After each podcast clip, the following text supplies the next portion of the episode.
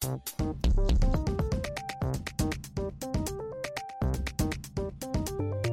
er vi på. Velkommen til Alle nettrones store mareritt, en kringkasting som faktisk er styrt av Sosialistisk Venstreparti, og fortsatt med eh, forskriftsmessig avstand mellom deltakerne, eller hva, Audun?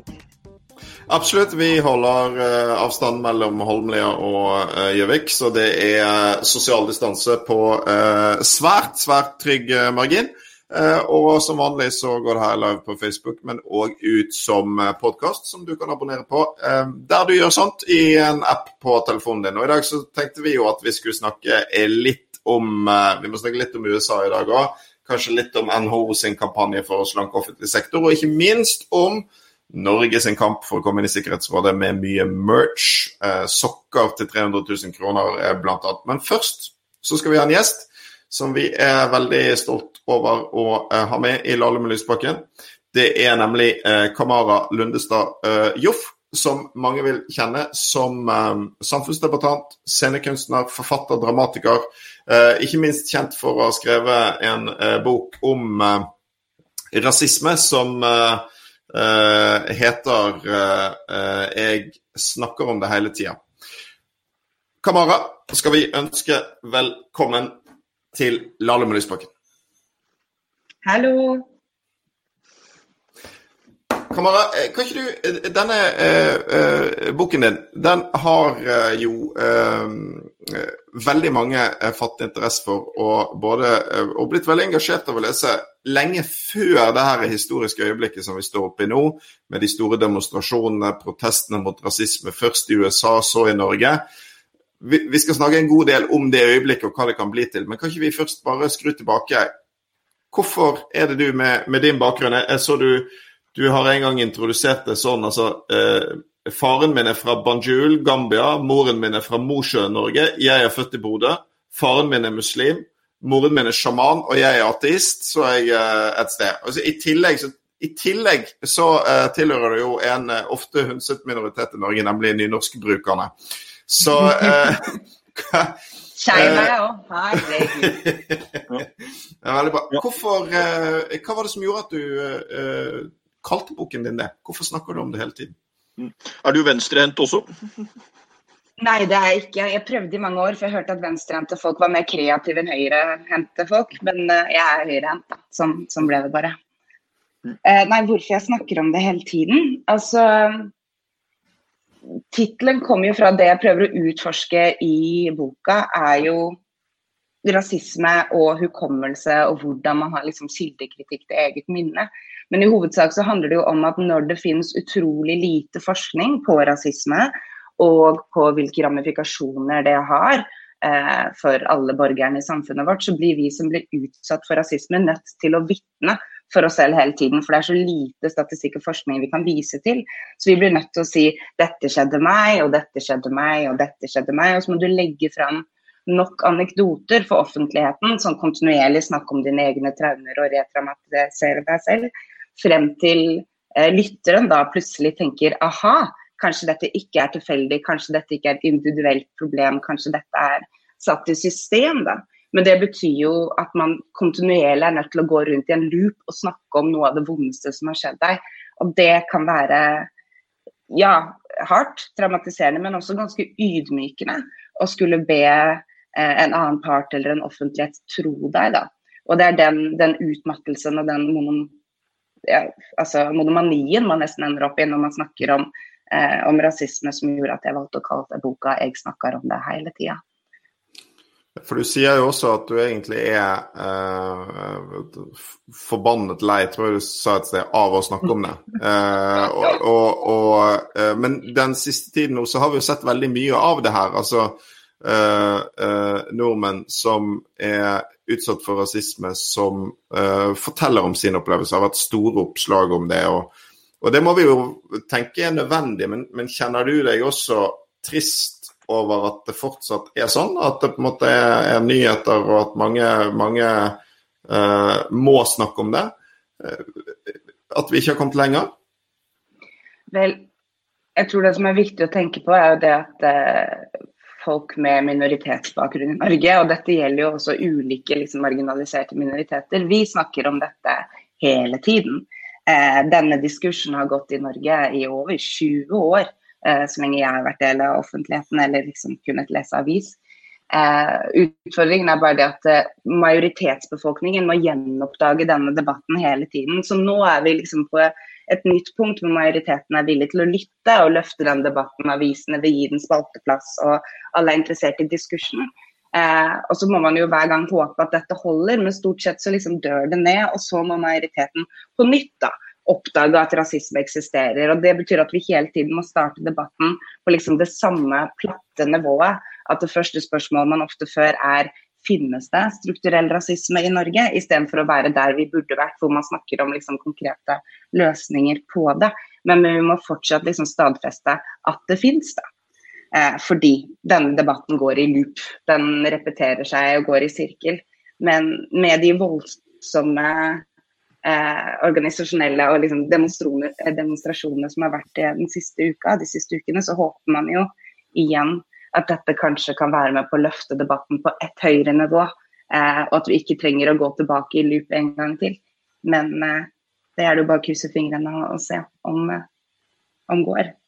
Mm. For dette er jo majoriteten som setter eh, premisset for den debatten, som velger om de har lyst til å lytte eller er villige til å ta den diskusjonen, og hvor man skal starte den. Vi som eh, lever i den debatten, vi som ikke har dette som retorikk, men som kroppslige erfaringer, vi er i dette hele tiden. Så vi sitter bare og venter hver gang på at debatten skal starte på nytt og på nytt og på nytt. Men eh, men akkurat nå så ser man jo denne voldsomme mobiliseringen blant spesielt av unge mennesker som ikke er villige til å vente lenger, som ikke er villige til å stå og banke på den døra, de er villige til å sparke den inn. Og det syns jeg er utrolig eh, inspirerende og eh, håpefullt. Da. Det, det, er noen som har trukket paralleller til metoo. For det som skjedde med metoo, var jo at eh, selv om eh, kampen mot seksuell trakassering på ingen måte er vunnet, så, så, tror jeg at det likevel vil bli stående som en tid før og en tid etter. Så Metoo og mm. metoo-bevegelsen gjorde at ja, nettopp at du trenger ikke lenger å forklare at seksuell trakassering er et problem. Liksom, vi har kommet et hakk videre. Tror du det her kan mm. bli antirasismen sitt metoo-øyeblikk, at, at vi faktisk kan få til det samme? Jeg håper virkelig det. Eh, jeg håper virkelig at dette er den gangen hvor den debatten om rasisme eksisterer i Norge, ble parkert en gang for alle. Eh, men man ser jo altså backlashen, man ser jo hvordan samtalen blir liksom fordreid i helt feil retninger. Eh, dette gjorde vi etter Benjamin Hermansen. Dette skjedde jo også etter Johanne Jangia, at den debatten til slutt handlet om håndhilsing istedenfor at vi hadde hatt et rasistisk motivert terrorangrep og drap da, eh, i Norge. Så akkurat nå driver alle og snakker om statuer og plasser istedenfor å snakke om en markering og smittevern. Så det eh, Man kan jo håpe at dette er med på å sette liksom flytte premisset for debatten et hakk videre. Jeg er optimist, eh, men da må vi også følge med. Da. da er det jo viktig at man hele tiden insisterer på eh, at det er der debatten skal starte. Og det er vi alle nødt til å gjøre. Ja. Jeg har noen litt sånn historiske perspektiver rundt dette også, selvfølgelig. med at jeg går rundt med historiske perspektiver på alt mulig. Eh, og Det ene er jo, første bud er jo at man ikke må marginalisere det til å være noe som gjaldt i fortiden, og som kanskje en gang var et problem i Norge, men som ikke er det. Det er helt åpenbart at det er veldig mange mennesker i Norge i dag som opplever det. Samtidig så er det klart at vi er vel gått inn i en, en tid hvor det er mye større toleranse i det norske samfunnet i alt i dag enn det var tidligere. og Det gjelder på rasisme. Eh, og det gjelder også på ulike andre grupper som liksom møtte veldig negative reaksjoner fordi man eh, skilte seg ut fra normen tidligere enn i dag. Så jeg tenker at vi har gått en lang vei, men vi har fortsatt et stykke igjen å gå. og Man må ikke si at vi er i mål selv om vi har gått et langt stykke på mange måter. Og så er det noen litt interessante paralleller å se. Og så er det også, som jeg lurte litt på hva du tenker om, Kamara, nok veldig store variasjoner. fordi det som typisk skjer, er jo at hver gang en sånn debatt kommer opp, så får man en del mennesker som sier at ja, men jeg har ikke opplevd uh, dette selv om jeg lever i vår tid. Og så får du andre mennesker andre steder som sier at dette er et stort problem og jeg opplever det stadig vekk. og sånt. Hva tenker du om det? Det ser ut som det også er Man kan liksom ikke på én måte si generelt at sånn er det i Norge i dag, for det kommer an på hvor du bor, hvem du omgås, hvilket miljø du er i osv. Eller hva tenker du? Jeg tenker at Det er, det som er, det, er det som er kjernen eh, i at jeg alltid etterlyser konkret, håndfast forskning. Eh, sånn at vi slipper å ta og snakke om dette på individbasis. Vi slipper å snakke om hva jeg privat opplever, eh, hva du privat ikke utsetter folk for. Eh, at det ikke trenger å handle om disse individuelle vitnemålingene, selv om det er kjempeviktig for å få en, en offentlig diskusjon og oppmerksomhet rundt det. Så må man gå da, hvis debatten skal gå videre, så må man se på samfunnsstrukturer. Da. Vi må slutte å snakke om dette som et individuelt problem. Altså det at jeg møter en enkelt person på gata som kommer med en eller annen hårreisende, eh, rasistisk motivert kommentar til meg, er ja, kjipt. Eh, det gjør vondt. Eh, men når man begynner å se på helheten i samfunnet, når man ser på boligmarkedet, når man ser på jobbsøking, når man ser på hvordan man blir behandlet i helsevesenet, når man ser på hvem den nye arbeiderklassen er, så ser man at dette er et strukturelt problem. Og da kan vi ikke redusere det problemet til meg og hun dama som slang en kommentar til meg på Kiwi. Det er helt banalt å skulle plassere det der nede som om dette er noe som jeg blir lei meg over, og det er verdt å starte en debatt over. Debatten er strukturell, dette er et samfunnsproblem, og vi er alle en del av denne strukturen og dette samfunnet. da. Eh, og det ligger en form for ansvarsfraskrivelse å redusere det til om hun ene har opplevd rasisme og han andre ikke, eller vice versa og et sånn veldig kleint individfokus på en eller annen måte til slutt, tenker jeg. Når man skal ja. drive et land. Ja, altså, for så vidt ikke uenig i det, men det jeg lurer mer på er eh, Opplever du at uh, problemet så å si er like stort rundt om i Norge, eller opplever du at det er noen steder og noen miljøer man har lykkes bedre så å si med uh, dette enn uh, andre steder? For det er, det er alltid en utvikling en utfordring med dette at det også blir eh, opplevd ulikt hvor stort problemet er. Men jeg er ikke uenig i det hele tatt i det du sa, at vi må ikke redusere det ned til at én person opplevde det og, at, eh, og, og så videre. Men eh, hva tenker du om det? Du har bodd på litt ulike steder, har du det?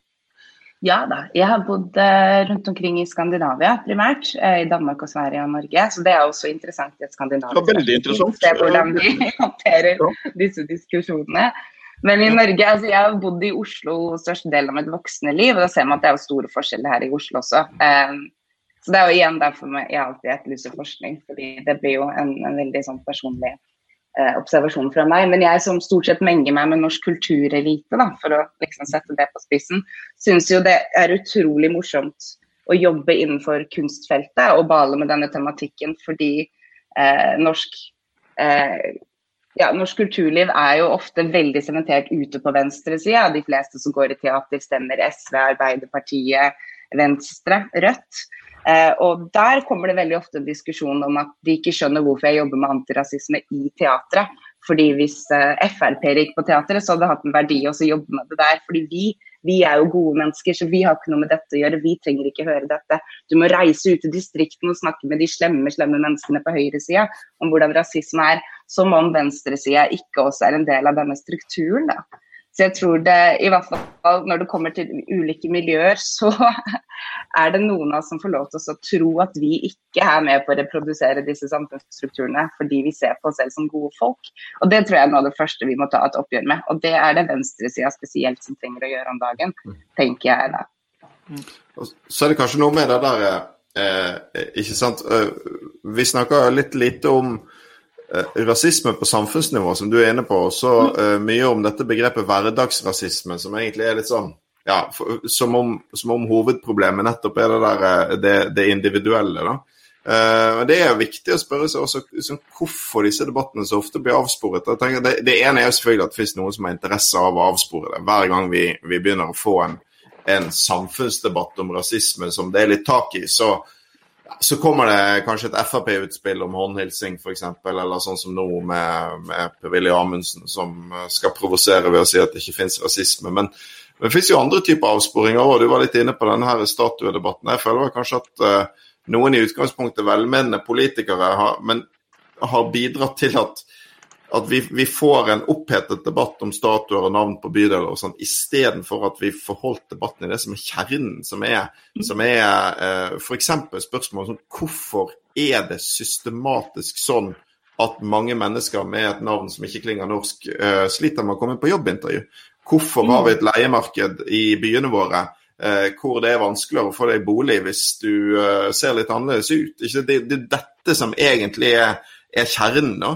Så der tenker jeg også at uh, folk som er antirasister, har et ansvar for å sørge for å trekke opp de konfliktlinjene som gjør at vi kommer videre. Um, mm. Og ikke de som kanskje også i praksis av at det kan være lissepasning til, til, til, de som ikke vil ha disse debattene, som, som noen av disse statudebattene føler jeg er, i hvert fall. Jeg vet ikke hva du tenker om det, Kamera? Nei, jeg tenker også at det er eh... Altså, Det er i hvert fall ikke det mest presserende akkurat nå. Jeg bor Eh, jeg bor ikke så veldig langt unna denne Churchill-statuen selv. Og av, av, ting jeg trenger å ta tak i i samfunnet og hverdagen, vår akkurat nå så havner den litt langt nede på lista mi da, av hva som er eh, nummer én å ta tak i. Og da virker det mer som en distraksjon, og også en veldig sånn clickbait-vennlig distraksjon. Så kan du linke til noen som kaster en statue av en slavehandler i en sø et annet sted. Og så få det til å høres ut som at det er en mobb som mobiliserer seg her på Frogner. Men det er ganske stille her, altså. men, men hva Nei, hva Vær så god. Nei, altså Den statuediskusjonen har jeg jo også som historiker måttet tenke litt uh, over. og jeg synes også at Det er en sånn, det blir et helt feil fokus på en måte. og Det er en veldig krevende oppgave å, ta seg til hvis man skal begynne å sette opp oversikt over folk der satt opp statuer om hva mente de om ulike ting, hva, de, hva tror vi de ville ha ment i dag, hva, hva, er det og Det ene er jo rasismesporet, det finnes jo andre typer uh, ting folk kan ha hatt. altså Hvor mange av de der satt opp statuer hadde et syn vi i dag vil si er greit, f.eks. på Eh, på, på, seksuelt mangfold og, og, og, det man den gang kalte avvikere der osv. Så, videre. så jeg tror det er en ganske langt lerret å bleke hvis man skal begynne å finne ut eh, folk med statuer der. og Jeg tror det er viktigere ting å ta tak i. og Jeg frykter at litt sånne ting som du av og til kan kalle litt symbolpolitikk, begynner å avspore debatten på en måte som er ganske skummel. Mm. Så det er helt enig. Og så lurer jeg på, Kamara, Det var veldig interessant det du sa med at du har bodd i både Norge, Sverige og Danmark. For det er tre land som har vært litt ulike på dette. Så jeg vet ikke om du kan si litt om eh, det, og hva du tenker om det etter erfaring fra de tre landene?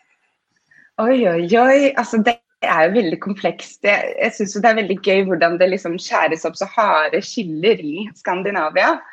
Um, når vi er på mange måter helt like. Men jeg må jo si at etter å ha er, Vi har gjort, spilt veldig mye teater i Sverige og bodd en del i Stockholm, men det er jo primært i København jeg har bodd de siste fem årene. Uh, og, og det, var, det, var, en veldig stort kultursjokk å flytte til Danmark da jeg var rundt 20, 25 år gammel eh, når jeg forsto at eh, først og fremst at feminist var i så stor grad et skjellsord. Det var jeg ikke forberedt på. Eller det å være svensk var et skjellsord. At jeg kom inn på kontoret og snakket om liksom, kjønnskvotering i styrer, og alle stoppet opp og bare Unnskyld, vi var helt sikre på at vi hadde en serie nordmenn, men du er jo svensk, er du ikke? Er du svensk? eh, som om det var en måte liksom å plassere meg i et politisk spekter. Du er svensk for fem, er du ikke? Eh, men Eh, men jeg tror nok at at lovgivningen i Danmark er kanskje den som skremmer meg aller, aller mest. at der er det, Vi ser at det er noe som er blitt satt i system der, som vi heldigvis ikke har i systemet hos oss ennå. Som gettolovgivningen, når man begynner eh, å, å, skille på hvilke rettigheter du har som samfunnsborger innenfor rettssystemet.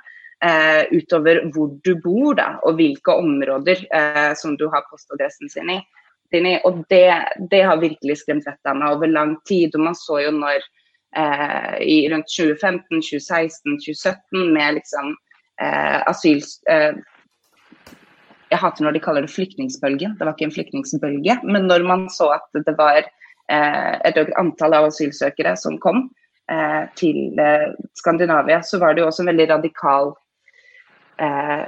forskjell i hvordan de ulike landene møtte med Danmark som begynte å ta smykkene inn som pant eh, for at man skulle betale for sitt eget opphold. Og det var helt eh, hjerteskjærende. Så det satte et veldig veldig stort støkk i meg, i hvert fall å se den danske politikken eh, eh grense seg så ut. Og at det kommer fra sentrum. Det er vel det at mange tror at disse gettoforslagene er noe som Dansk Folkeparti klarer å få inn, men når man ser at det kommer fra sensurpartiene, så ser man at den politiske diskursen allerede har flyttet seg så langt ut til høyre at det som ville vært høyre radikalt tidligere, nå er liksom sentrumspolitikk. Eh, og det tror jeg kanskje har vært det skumleste for meg. Og så titter man jo til Sverige, og ja, ja. Jeg, jeg tenker, uh, Kamar, Før vi går til gode ting, som vi må gjøre snart Men vi har snakket litt om liksom, dette, dette, øyeblikket, Black Lives Matter. Uh, uh, de protestene nå som kanskje jo utover høsten òg kan bli begynnelsen på en sosial protest som forhåpentligvis, det vet vi ikke ennå, kan, kan bidra til mobiliseringen for å bli kvitt uh, Trump ved makten. Og vi har våre egne mobiliseringer her hjemme. Hvis vi skal se konkret på det norske samfunnet, hvis vi skal bekjempe den norske rasismen, hva slags debatter mener du det er aller viktigst at vi reiser? Hva slags problemstillinger er det vi, vi må ta tak i politisk, altså som, som, uh, som, som samfunn, hvis vi, skal, vi skal bekjempe denne strukturelle rasismen som du er, er opptatt av, og komme litt videre fra den uh, den diskusjonen om individuelle opplevelser? Oh, lite spørsmål. Um, ja, veldig. altså, jeg tror uh, Jeg tror vi er nødt til å begynne å snakke om uh, antirasisme og klassekamp. Hvordan det går hånd i hånd.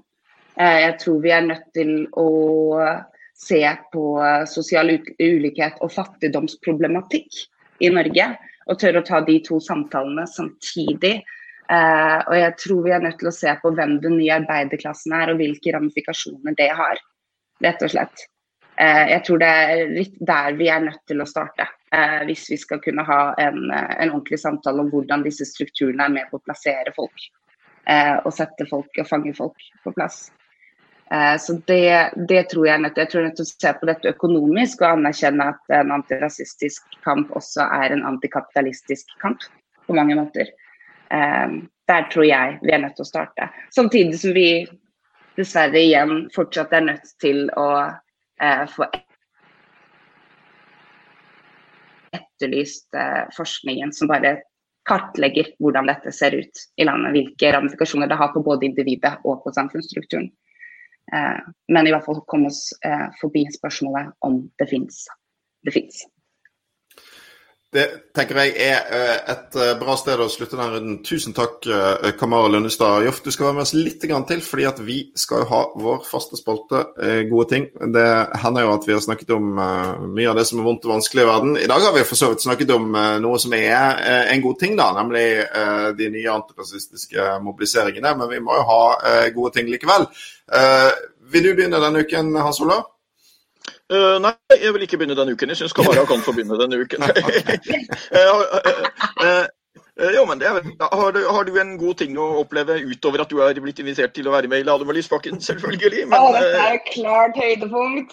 Nei, det er jo, jo pride-uke, folkens. Og det syns jeg er utrolig fint. Eh, og så har jeg tenkt veldig mye på i det siste det at eh, pride har gått eh, digitalt. At egentlig alt går digitalt om dagen som dette. Og egentlig opplevd det som veldig negativt veldig lenge, etter å ha liksom deltatt uendelig med Teams-møter de siste månedene. Men så leste jeg og hørte da fra de som arrangerer Oslo Pride nå, at det er utrolig mange mennesker som er utrolig takknemlige for at pride har gått digitalt, fordi mennesker med funksjonsvariasjon som aldri har hatt mulighet til å delta på pride før, faktisk har mulighet til å delta nå. Eh, og Det fikk meg til å prøve å se litt mer positivt da, på denne digitaliseringa vi jobber med. At dette er faktisk også en utrolig inkluderende plattform som gjør at folk som har eh, ikke hatt tilgang eller ikke hatt mulighet til å være med mange av disse store liksom, sosiale festmarkeringene og protestmarkeringene, har mulighet til å delta nå. Og det gjorde meg skikkelig glad. Så alle disse protestene, når de fungerer digitalt, betyr at så mange flere eh, mennesker har mulighet til å mobilisere seg og være med. Eh, og det syns jeg var helt topp. Så det har jeg gått og smilt over i en uke, da. Det er faktisk helt sant. Det er mange flere som kan være med. Vi hadde litt sånn samme opplevelsen med, med 1. mai også. Når 1. mai ble mm. digital, så var det jo mange som ble med på 1. mai for, som ikke pleier å være med fysisk. Så det, det, da kan vi jo også eh, anbefale alle seere og lyttere det. Å, eh, delta på pride digitalt, det går, eh, det går nemlig an. Ja. Uh, skal jeg ta min gode ting, da? Så Er det sånn du vil være til slutt? Nei, jeg, kan, eh, jeg trenger ikke å være til slutt. Jeg kan godt ta noe. Jeg syns for øvrig på 17. mai-feiringa i år at det var et morsomt forslag at befolkningen skulle stå på balkongen mens kongefamilien gikk ned i gata og vinket. Det syns jeg var en fryktelig morsom idé til hvordan man kunne arrangere 17. mai i år. Men uh, nei, jeg tror faktisk jeg skal ta noe sånn litt rart. fordi i går så ledet jeg et møte i kontrollutvalget i Gjøvik kommune. og det var veldig hyggelig. Det er interessant å sitte i kontrollutvalg, mer interessant enn mange tror. Men eh, det var veldig hyggelig nettopp av den årsaken som du Kamara, var litt inne på nå, nemlig at vi kunne møtes igjen. Og det var første gang, Forrige gang så hadde vi digitalt møte, og vi tenkte at det gikk greit. Og så oppdaget vi da vi møttes i går at det var jo egentlig veldig mye hyggeligere og bedre på alle måter med de oppgavene vi hadde i går, i hvert fall. At vi var bare møttes og kunne se hverandre i øynene og snakke litt i, uh, mer i pausene og det ene med det andre. Så det er bra at det politiske livet har klart å gå videre gjennom denne perioden, men det er veldig godt at vi er på vei tilbake til fysiske møter, syns jeg. Det er jeg enig i. altså Jeg får ta dette bare helt ned på jorden da, med min gode ting. For det min gode ting er jo at fotballsesongen begynner. da, eh, Og denne uken så er det endelig eh, Eliteserien igjen. og Brann skal spille i morgen. Og det gleder jeg meg fryktelig, fryktelig, fryktelig til. For nå har jeg eh, savnet dette veldig lenge. Og uh, selv om jeg faktisk gjør det ganske bra i, uh, i uh, Kjendisligaen på Færøyene Fantasy, så blir det veldig fint med noe annet enn færøysk fotball. Så det er min gode ting. Hvor mange, mange deltakere er det i Kjendisligaen på færøysk fotball? Ikke så veldig mange, men jeg er nummer tre, faktisk. Så eh, det vil jeg bare, det vil jeg bare ha sagt. Så, og det er jo selvfølgelig pga. innsidetipsene vi fikk her i podkastepisoden vår om Færøyene fra Høgni Høydal, så har vi um, anbefalt den for de som ikke har hørt det. Ja, det, jeg prøver å tenke meg nå hva de ville sagt hvis du hadde prøvd å forklare fotballfansen på 80-tallet dette premisset her med fantasy-liga i det hele tatt. Og, og, det, det ville vært en ganske annen verden, altså. Men, men, men for all del, jeg er for at fotballen snart er i gang. Kamara, da skal vi si tusen tusen takk for at du ville være med i Lahlum Lysbakken. Lykke til med um, viktige ting framover. Og så får vi ønske oss alle lykke til med uh, de mobiliseringene som vi nå setter så stort uh, håp til i tiden som kommer. Tusen takk skal du ha. Tusen hjertelig takk for at dere hadde meg. Nå går jeg og spiller Fifa.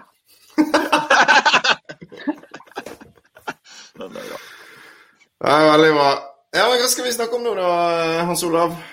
Uh, jeg lurer på om vi må, eh, vi må en eh, liten tur eh, altså, oss, Det er naturlig egentlig å fortsette der vi var nå, ikke det? Eh, for nå, nå, snakker vi litt om USA hver uke, og det er fordi at det skjer så eh, mye eh, spinnvilt, men for så vidt også håpefullt der borte. at jeg tenker at det er naturlig at du får dele noen tanker òg om hvordan, hvordan, det nå ligger an. Jeg tenkte vi har funnet fram et par det er jo eh, en favoritt å se på tweetsene til Trump, fordi av og til kan de si oss noe. Jeg skal se et par av de jeg fant her nå fra de siste dagene. Hvis vi får opp de Der, ja. The silent majority is stronger than ever. Uh, Capslock, tre utropstegn. Uh, en til tror jeg vi har her. Uh, ja, Law and Order i uh, Capslock. Og ja, var det enda en sånn en, da? vi hadde funnet fram her. Uh, ja, altså det, det, det, der silent majority, det var Nixon, var det ikke det? Uh, for Trump nå prøver han å lage et sånt bilde av at det er masse bråk i gatene og det er demonstranter og sånn, men hjemme sitter en stille majoritet som hater det her og er enig med presidenten. Er det en sjanse for at det er sånn, tror du? Ja, Nå tyder jo ikke meningsmålingene i øyeblikket på at den der stille majoriteten er noen majoritet i favør av Trump, da, slik det ser ut. Men det er et litt interessant fenomen som har vært litt framme i amerikansk historie. Og Nixon er nok et litt interessant eksempel på det. Det var jo han som brukte denne silent majority-greia. Det var vel i hvis jeg nå ikke husker helt feil, så var det i 72-valget, da demokratene nominerte en kandidat fra, eh, fra sin venstrefløy, George McGovern. Og det var eh, stor entusiasme til dels, da, som det ofte er, for eh, kandidater fra den gruppa. Og så ble det jo et Han vant vel en delstat pluss District of, Colombia, hvis jeg ikke husker helt feil. sånn at det var Der var det jo en stille majoritet ved valget. Og det er en del tankevekkende likheter, men jeg syns kanskje at 72-valget, det siste før Watergate, tror jeg ikke det er så veldig store likheter til. Men kanskje det er likheter til 68-valget. fordi i 68 så hadde man en situasjon som minner litt om det vi har nå. Altså at eh, Det var jo eh, det store studentopprøråret. Det var Vietnamkrig, det var veldig store demonstrasjoner og mye folk ute i eh, gatene. Og mange venstreradikale ute i gatene. Og hvem vant valget? Det gjorde republikaneren Nixon. Men det var noen forskjeller der da, som Trump ikke helt har tatt inn her. og blant annet så var det jo sånn at De som satt med makten i 1968 og fikk skytset retta mot seg for Vietnamkrigen og det ene med det andre, det var jo demokraten og Lyndby Johnson. Så det er jo en annen situasjon nå, selv om republikanerne og høyresiden da eh, vant ved valget i, eh, i 68, med et, eh, med, med, som var et opprørsår i amerikansk historie. Så er det jo en veldig annen situasjon at det nå er Trump som sitter og at, eh, og at, det er han som må håndtere eh, denne situasjonen, og at misnøyen i stor grad også er rettet mot eh, ham. Men det blir et ekstremt travelt valg. Jeg driver jo og skriver bok og prøver å gjøre ferdig den. og Det er jo liksom, det er vanskelig å sette noe strek her, for det skjer jo hele tida nye ting man må ta inn. ikke sant? Så, og ennå er vi bare i juni. Altså Det er over fire måneder igjen til valget, så det kommer til å bli et ekstremt dramatisk år. Men hva tenker du da om den siste utviklinga med demonstrasjonen og alt dette? Nei, altså Jeg må si at jeg er, er veldig spent på høsten. Jeg tenker at det er, eh, det er litt håpefullt, og så er det litt skummelt. Fordi eh, en må jo håpe nå at det, er liksom, at det bygges en bevegelse som kan uh, utløse et flertall mot uh, Trump, men også et press for uh, sosial forandring i USA.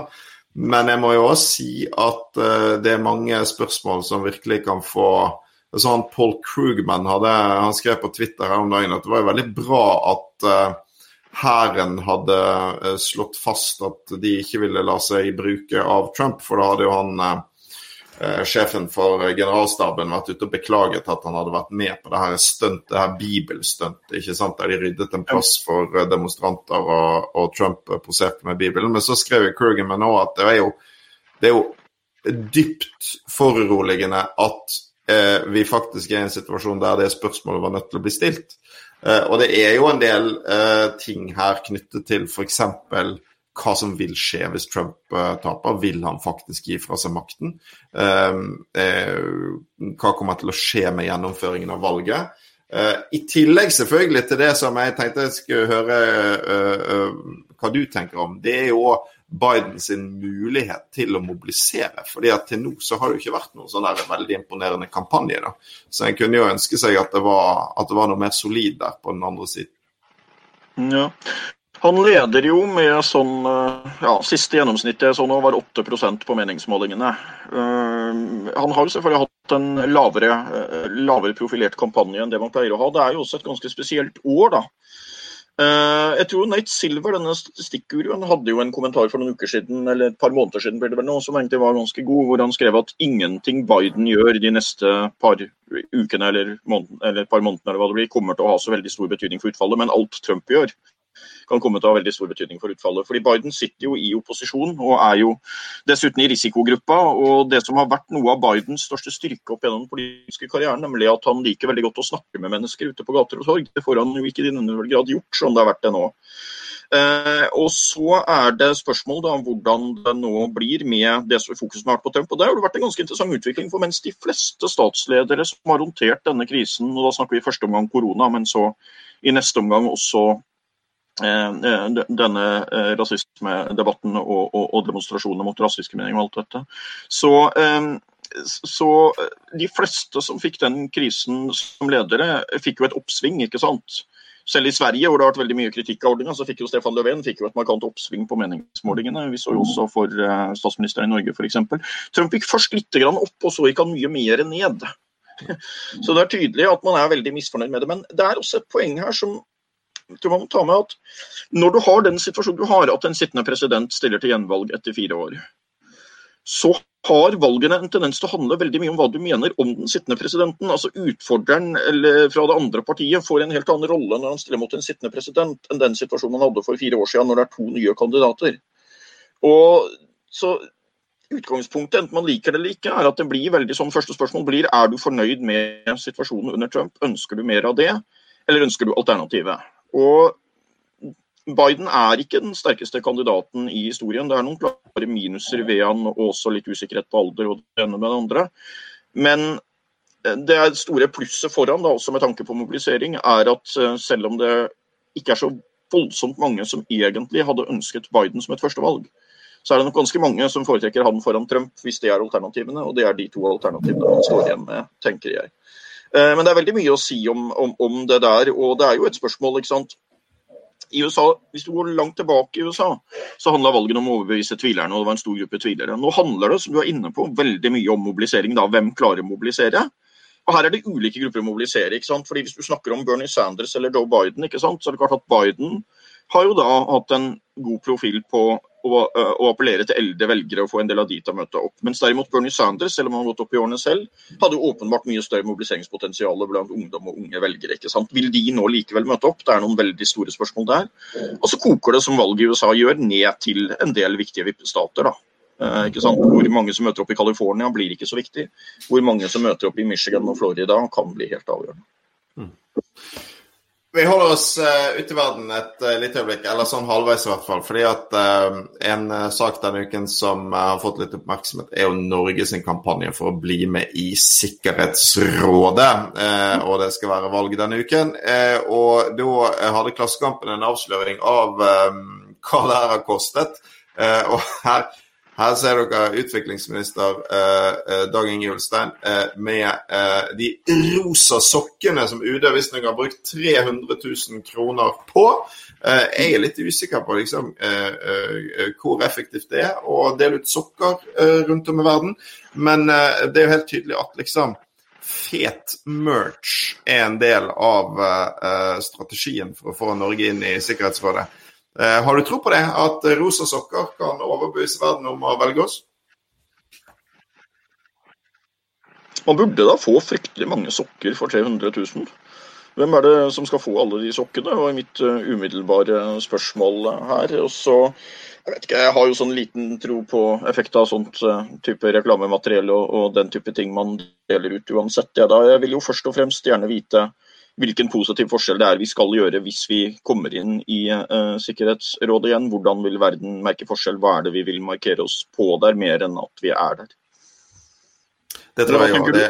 Nei, jeg, jeg mener, altså, Hovedproblemet med denne debatten der, synes jeg, eh, og som gjør at jeg liksom aldri har greid å få liksom, opp den eh, enorme entusiasmen for den sikkerhetsrådskampanjen, det er jo at diskusjonen har handlet så veldig mye om Eh, at Norge, hvordan Norge skal komme inn i Sikkerhetsrådet, og altfor lite om hva vi faktisk skal gjøre der. Fordi Av og til så høres det ut som om liksom, verden i seg sjøl blir et uh, bedre sted bare fordi Norge sitter i Sikkerhetsrådet. Men erfaringen de siste årene har jo tvert imot vært at vi har en regjering som uh, ja, lister seg stilt på tå rundt Trump og, og, passer seg for å ha egne meninger i altfor mange saker. Uh, F.eks. en viktig sak i FN har jo vært uh, forbudet mot atomvåpen, som mange land der har tatt initiativet til, hvor Norge har stilt seg på sidelinjen, eller egentlig på feil side, da, sammen med, sammen med stormaktene.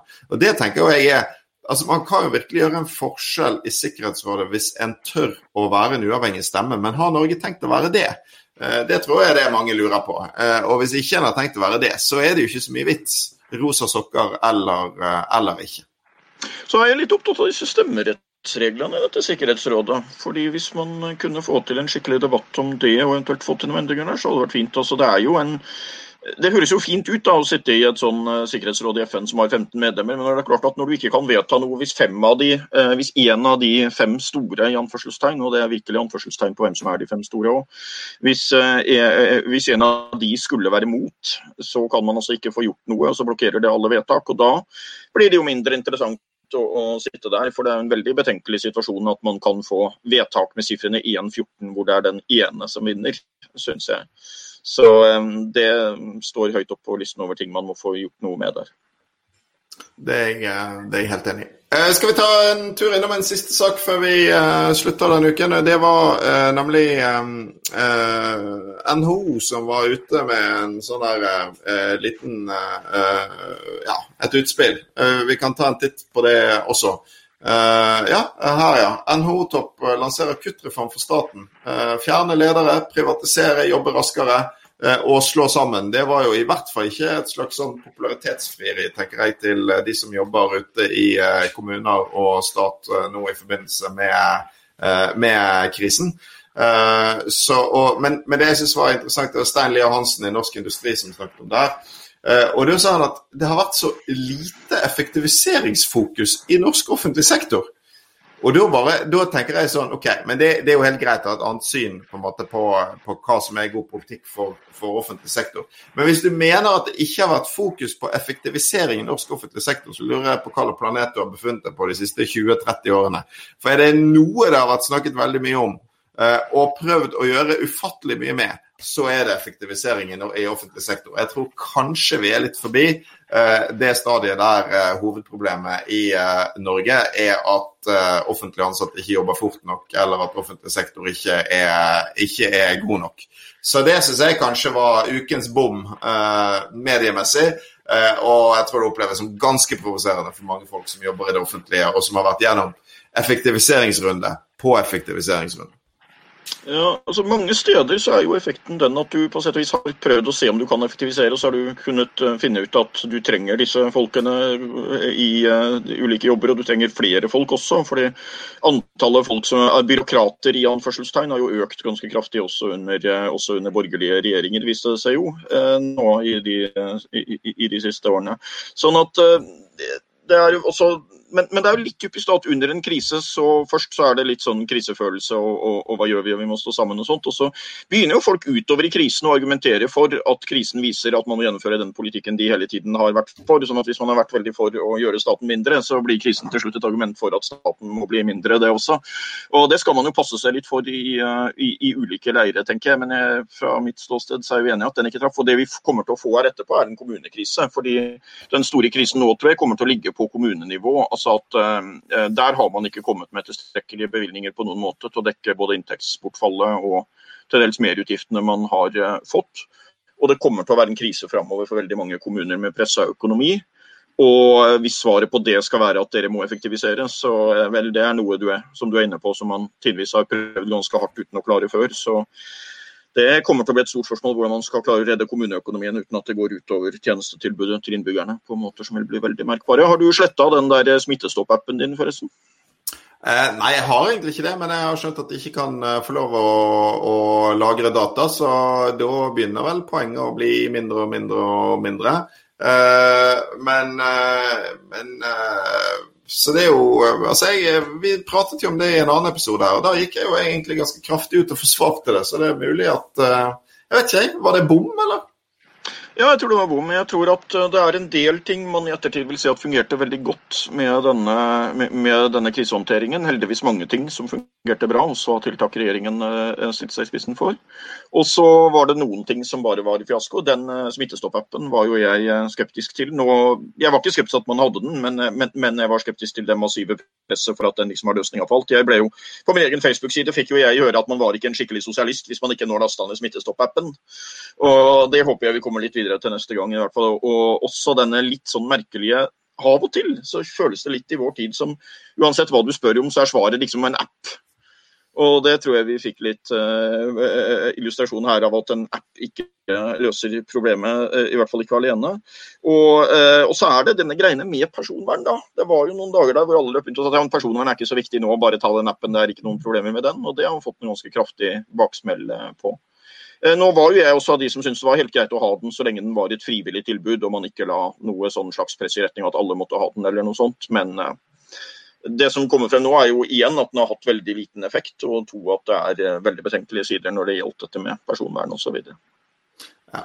Nei, men eh, Det er mulig det var bom, altså. Men, jeg, men jeg, samtidig så jeg holder fast ved det at jeg syns det er en del, eh, det er en del dobbeltmoral ute og går når det gjelder personvernbekymringer. fordi Når jeg ser en del politikere f.eks. fra Frp som er veldig opptatt av personvern i denne saken, men som samtidig forrige uke vedtok en ny etterretningslov som tillater egentlig et system for eh, virkelig massiv lagring av opplysninger om oss, og ikke har noen problemer med det.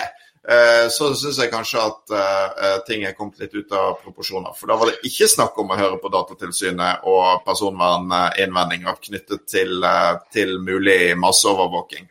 Så det er nå vel fortsatt sånn at personvernhensyn plukkes litt selektivt ut fra hva hensyn er, dessverre.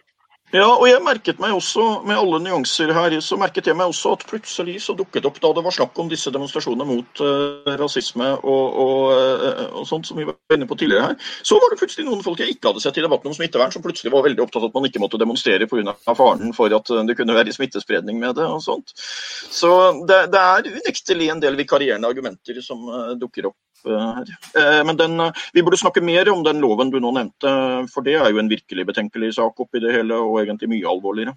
Mm. Vi får eh, komme tilbake til det, kanskje allerede neste uke. Skal vi drive, ta et kjapt reklameinnslag til slutt? Fordi det er faktisk sånn at nå er det jo igjen lov å ha arrangementer med en del folk, i hvert fall. Så vi slår rett og slett til og avslutter vårsesongen av Lahlum og Lysbakken med en livesending på Blå i Oslo tirsdag 23.6 klokken syv. Der skal vi ha spennende gjester. De vil bli offentliggjort på eh, Facebook-siden vår i forbindelse med eh, arrangementet. Altså via SV sin Facebook-side. Eh, men Hans Olav og jeg vi gleder oss veldig eh, og håper å se mange folk på blå. Og så blir selvfølgelig også den livesendingen spilt inn som podkast og delt med alle dere som abonnerer på sendingen. Det blir jo gøy, hæ, Hans Olav? Ja da, og nå var det noen der ute som jublet fordi vi kommer med livesending til uken, og så var det noen som jublet fordi vi er ferdig for, for eh, våren snart. så, det, så, vi prøver å gjøre alle fornøyde her. Det er veldig bra. Da skal vi eh, avslutte med å minne deg på at du kan abonnere på podkasten der du gjør sånn. Du kan sende oss på l og l at sv.no innspill til gjester og andre ting du måtte ha. Gi oss gjerne en rating der du kan gjøre det, f.eks. i Apple Podcasts. Tusen takk til Martin Gryner Larsen bak spakene. Aller mest takk til dere som hørte på. Da sier vi takk og på gjensyn, Hans Olav. Takk og på gjensyn, Hans Olav.